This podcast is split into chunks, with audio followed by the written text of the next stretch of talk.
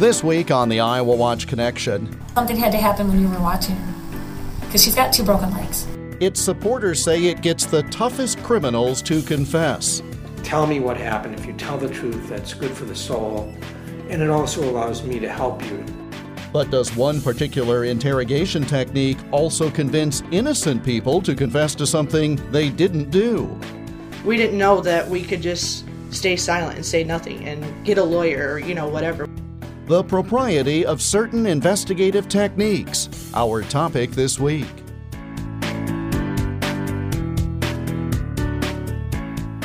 The Iowa Watch Connection is presented by the Iowa Center for Public Affairs Journalism, online at iowawatch.org. Here is Jeff Stein.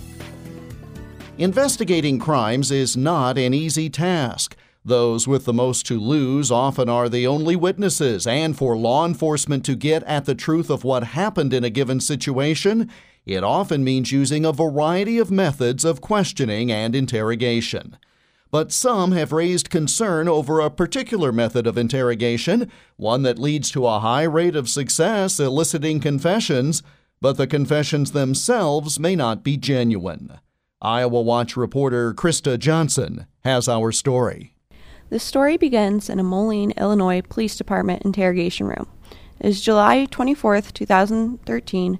Dorothy Varallo Speckeen, then a 22 year old babysitter with no criminal record, has gone to the police station voluntarily, thinking she is going to help solve a child abuse case. Something had to happen when you were watching her. Because she's got two broken legs. Right. Well, I don't know of anything that I did. It soon becomes evident to Varallo Speckeen that the detective thinks Varallo Speckeen, an Iowa City high school graduate who later moved to Moline with her mother, had broken both of a 15 month old toddler's legs two days earlier at the home of the child's mother. I don't remember a specific activity that would have caused. Okay, well, I think you do. I think you're not telling me because you're afraid of the consequences. I would know the consequences. I've been through a similar situation. Then maybe that's why you're not So- telling me. Well, I mean, fine. I guess I can take the rap for it. No, I don't because want you nobody taking the else rap. will, I want but- you to tell me what happened. I don't want you taking the rap for something you didn't do. But Varallo Speckeen feels she did take the rap, as she eventually made a confession that she now says was coerced. i didn't know what else to tell her because i told her anything else that could have happened and she told me no it's wrong so i was like sure That's Varallo Speckeen in an interview I Watch did about her case while also studying a controversial technique that her interrogation mirrors the Reid technique of interviewing. A majority of law enforcement officials are trained to use the Reid technique or another method based on it. Researchers call the technique the gold standard for interrogating suspects. The technique takes interrogators and suspects through a series of steps, including a direct positive accusation, development of a common theme for the crime and how it happened, talking over suspects who try to deny committing the crime, presenting two choices for the suspect's alleged involvement in a crime. Other approaches exist too, all leading to obtaining a verbal confession and then a written confession. But the technique has critics. These detractors point to Innocence Project reports that more than one fourth of wrongfully convicted suspects exonerated with DNA evidence had given a false confession or incriminating statement. The Innocence Project is a nonprofit that works to exonerate the wrongfully convicted. Stephanie Madon, an Iowa State University psychology professor who researches why individuals confess to crimes they didn't commit, says you simply cannot tell if a person is lying or telling the truth based on cues generated in the interview. One of the people we interviewed for this story was Dean Strang of Madison, Wisconsin. Strang has become known as one of the defense attorneys for Steven Avery, a man whose conviction of a sexual assault he didn't commit was the subject of a 10 part Netflix program, Making a Murderer. Avery has since been convicted of a murder. The Reid technique, um, which is the most well known, most well established confrontational form of interview strategy, um, teaches the police a number of psychological ploys um, that they may use, and that the Reid techniques te- technique teaches are permissible. With the Reid technique, common stratagems or ploys would be setting up a false friend scenario. Um, that can be done with one questioner or more than one questioner. If it's done with one questioner, it would be something like, Look, Krista, I like you. You're obviously a good person, you're a nice person, but we all make mistakes. Heck, I've made mistakes in my life, you know, probably worse than the mistakes you made here. And I want to help you through this. You know, I think that if you tell me what happened, if you tell the truth, that's good for the soul and it also allows me to help you to you know i'd like to go to the da and the judge for you and say krista's really a good person. She made a mistake but she admitted it truthfully. She owned up to it. And then i can really i can go to bat for you if you do that. I can help you with the da and the judge if you just do that. Plus you'll feel much better. Because again telling the truth is always good. It's hard to carry secrets. Krista eats you up inside carrying a secret you know, and I know you're a good person, you're not a bad person, so carrying around a guilty secret is going to be very, very bad for you in the long run, much worse than just admitting the truth. That's a false friend kind of ploy. Iowa Watch obtained the video recorded police interview of Varallo Speckeen from her mother, Sharon Varallo. In the video, Moline detective Marcelo O'Brien talks over Varallo Speckeen. She interrupts and rejects or cuts off Varallo Speckeen's repeated denials of O'Brien's theory that Varallo Speckeen broke the toddler's legs. What I'm saying is, like, if something happened, I don't remember it happening, but I will take the consequences if it was me. Like, I'm not gonna Okay. say. Well, not- you know what? And I appreciate that, but I can't give you consequences for something they don't tell me what happened. I but need to have don't know what details. Detective O'Brien, the Moline police Right, chief, and the state's attorney's office for this case declined Iowa Watch's multiple requests for interviews. The injured baby's mother did not respond to Iowa Watch's request for interviews. Speckeen and her girlfriend, Jennifer Schaefer, were not the only people with the toddler the day medical authorities discovered the child's broken legs. Charges were not filed against any others. Schaefer, speaking at the Moline home she and Speckeen share, said she was interrogated roughly too. She told police she didn't harm the child and that she was with Speckeen all the time that Speckeen watched the child the day in question, except for 30 minutes when Schaefer was outside. And I told her, I'm like, when I went outside, Briley was laying on Dorothy, laying on the couch. They were both asleep. When we came back inside, the only one awake was Dorothy. If Dorothy were to do something in that time frame to hurt her like that, that kid would not have been asleep still. The questioning continued. She was really good about not letting us finish what we were trying to say before she would cut us off with, "Well, we know you did this or that it was you guys that, you know, and how do you think Jamie's going to feel about all this and, you know, if if you're just covering up for Dorothy and afraid that Jamie's going to be mad at you or something, we can help you work it out with Jamie and blah blah blah blah blah." Andy Griffiths, a retired United Kingdom detective superintendent with a doctorate in major crime interviewing, says his country no longer sees cases going to the UK's appeals court because of false confessions. Shane Sturman, the chief executive officer of an Illinois law enforcement consulting firm, Wicklander Zulawski, has another take. He says the problem is not the method, but that it gets used improperly. The method's confrontational nature could explain missteps that happen, he says. Joseph Buckley, president of John E. Reid and Associates, stands by the technique. He says it is an ethical and efficient way to obtain justice. He says false confessions and the Reid technique are not related. 84 minutes into her interrogation, back in 2013, Varallo Speckeen finally confesses. Even then, however, the confession seems to be shaky. So now, if I would give you a polygraph and ask you about the same question, did you cause the injury to Briley? What would your answer be? I sure, yeah. I don't think I did, but Well, I, I don't think I did is not really helpful. I mean, it's either yes, I did or no, I didn't. I think you know. right. Did you cause the injury? I assume so, since I seem to be the only one to be around here when it happened. Now, Varallo Speckeen says she has regrets. Yes. Um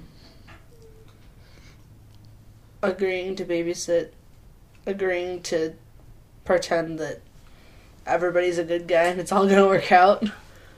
She and Schaefer express one other regret, too. I regret talking at all. Now, I- neither one of us knew that we didn't have to say anything. We thought we were both under the impression that we had to talk to them. We didn't know that we could just stay silent and say nothing and get a lawyer or you know whatever. We neither one of us knew that. We were both under the impression that we had to talk to them. So having nothing to hide, you know, Well, that and we thought we were only helping. Right. That's all we were trying to do, you know? We were just trying to help them out. But we didn't know that we didn't have to do that. We didn't know we didn't have to talk to them. Other details in this case exist. To learn about them and more about the discussion about the Reid technique, go to our story at iowawatch.org. I'm Krista Johnson for the Iowa Watch Connection. And Krista Johnson joins me now. Krista, how did you get interested in this topic for a story, and how did you first learn of the Reid technique? This story came across Iowa Watch's desk shortly after I started working with them, and we kind of put it on the back burner for a little while because I wasn't quite ready to take on a story of this size. But essentially, we were told about a case of a woman who lived in Moline, Illinois, and she'd confessed to breaking the legs of a 15 month old child, and then later on denied doing so. So, to start with, Lyle and I went over to Moline and met with Dorothy's parents. And after talking with them, we decided we were going to take on the story. So I started looking through the interrogation transcripts and watching the interrogation video and started to really dig into these interrogation tactics. And that's when I learned about the Reid technique and the different, um, different things critics were saying about specific parts of that technique. What surprised you the most when you heard about the story and the technique before you even did the reporting? I guess what surprised me is to see how how normal it seemed. You know, when you watch Law and Order, you see these this bad good cop bad cop role, and it's something we see every day. But you don't really think about how that would feel being the person in the interrogation room, especially if you're an innocent person in an interrogation room. So I was really fascinated by how normal it seemed, but how surreal it would really be, and how intense that would that whole process is. What are you hoping happens after this as a result of informing the public about this sort of thing? What do you hope happens? Um, I suppose I hope that police departments start taking a better look at what interrogation tactics they're teaching the officers, and officers become more aware of what they're doing in the interrogation room. It's not to say that officers are bad people or that they're they intend to elicit a false confession. It's just these certain tactics that we we've come to expect to be the norm, and it's it's dangerous when we think about one and four wrongly convicted people having given a incriminating statement or a false confession. What did this experience teach you or help you understand that will make you a better reporter in the future? With this story, there were there were a lot of ups and downs. Um, from the get go, I was extremely interested, but we had a big roadblock when it came to interviewing the detective, and I, I found myself really down with the story and kind of wanting to abandon it. And Lyle kept pushing me and making me stick with it, and I think that was really important lesson because stories don't always go as smoothly as you anticipate them. Um, and so when the end product and actually seeing the story published and getting it out there was a really gratifying experience and knowing that I stuck through it and continued to push and work on it was great. Um, the other part of it was because this is such a complicated story, I found I, I was very conscious about not not being biased and making sure I was giving each side a very fair analysis. And so I think that that helped me a lot in terms of becoming a better reporter. Iowa Watch reporter Krista Johnson, who, with mentoring from Iowa Watch executive director and editor Lyle Muller, produced a series of reports on the Reid technique. Coming up, we'll hear from a noted defense attorney who has succeeded in getting individuals released after wrongful convictions. That's next as the Iowa Watch Connection continues.